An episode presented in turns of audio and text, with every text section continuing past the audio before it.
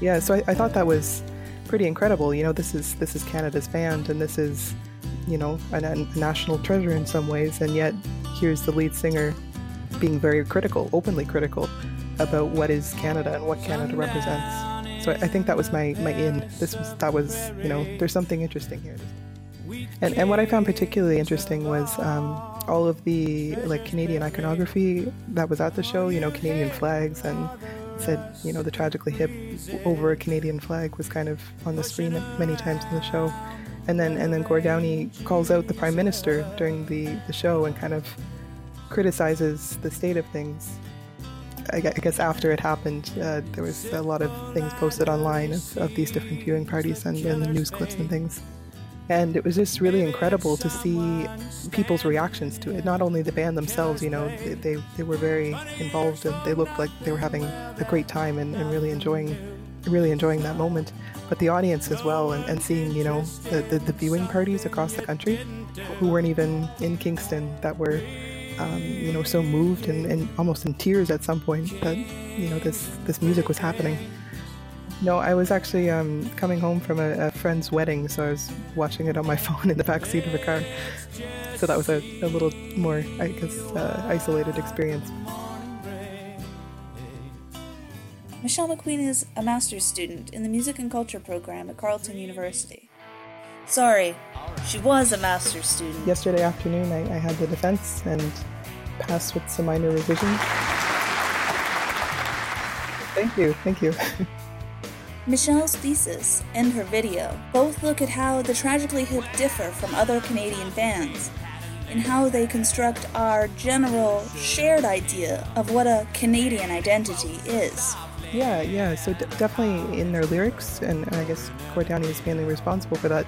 There's so many Canadian references in the lyrics, and oftentimes, uh, while they're, they're, I wouldn't say they're anywhere as near as overt or as openly critical as what he did during the final concert they do kind of have a darker spin than what is, you know, uh, typical references to Canadianness. Like they're not they're not celebratory.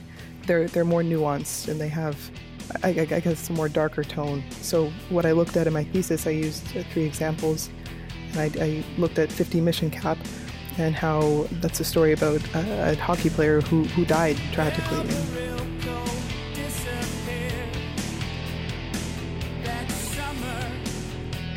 Um, I looked at the song Wheat Kings, which is about the David Milgaard case, but not only about a, a, woman who was brutally murdered, but a man who was also wrongfully imprisoned for, for over 20 years. 20 years for nothing, well, nothing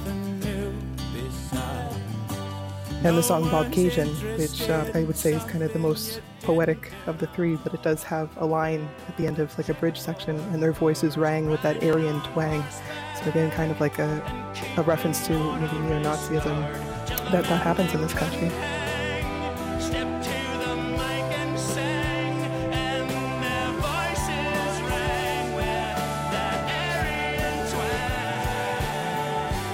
These more nuanced, more nuanced stories, I guess, that happen in Canadian life. Music, it's, it's such an important part of our lives and something that you know everybody consumes and everybody interacts with on such a regular basis. So I think it's important to consider those deeper implications, those deeper meanings that are involved with, with art in, in all of its forms. Yeah. I'm originally from Nova Scotia, so I only moved to Ottawa 2016 when I started my master's. I, I, did do a Bachelor of Music program, so which was, you know, more applied, more playing music and, and learning the theory and, and things like that.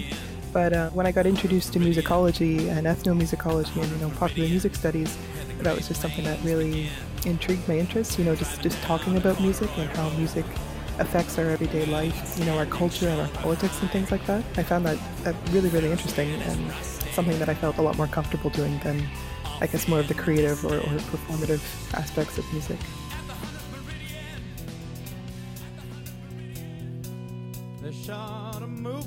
Making the video, I made a very conscious choice that, that I didn't want to be in it. Besides, besides my voice reading the script that I wrote, I kind of wanted to have uh, I, I just didn't want to be in front of a camera. I just didn't want to have my presence in there for whatever reason. I don't know. I thought it thought it would work better just having different visuals. Doing it live, you know, I, I have to be there. So I think I'm definitely gonna have to think of how to rework some things and, and tweak some things. Yeah, I'm I'm a little nervous, but I, I'm excited to not only see what my presentation turns out to be, but but everybody else too, how they're going to transform these great videos and these great these great posters and, and things into a live presentation. It's definitely going to be awesome.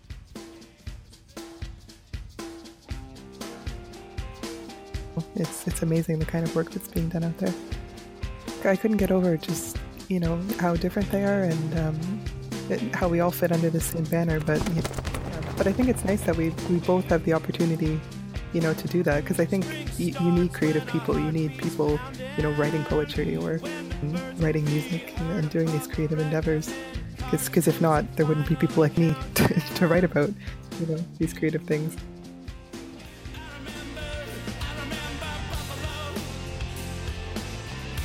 I just wanted to, I, I wanted to finish it. So I had actually. Um, just received the uh, the final edits from my, my thesis supervisor. So he, he read through the entire thing and here's everything that you have to change before you get to a defense draft. You know, in three days, we're just going to sit down and do it. I think uh, I was nearing, like, I, I, needed a break. I was at it for, for quite a long time. So it's like, okay, finally going to step away. I'm almost done. And then I decided to, to make some dinner and I finally checked my email. I had it turned off for the entire day and, and there it was.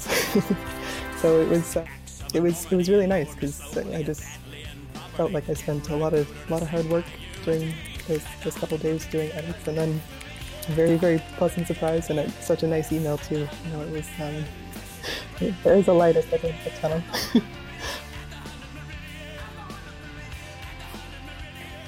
well, uh, thank you so much for talking with me. That's that's all I really want to ask you about. And thank you for this this great idea. I'm I'm excited to hear from all the other finalists too. It's yeah, oh, thank you. I'm I'm not going to be able to interview everyone. I know at least two people who are are not going to be available, but I'm going to try and do something for everyone. And yours definitely going to have a lot of tragically hip clips in it. Tragically hip. I mean, tragically hip. Sorry, Michelle MacQueen and the tragically hip. But thank you for being a part of 25 stories. Cue the music!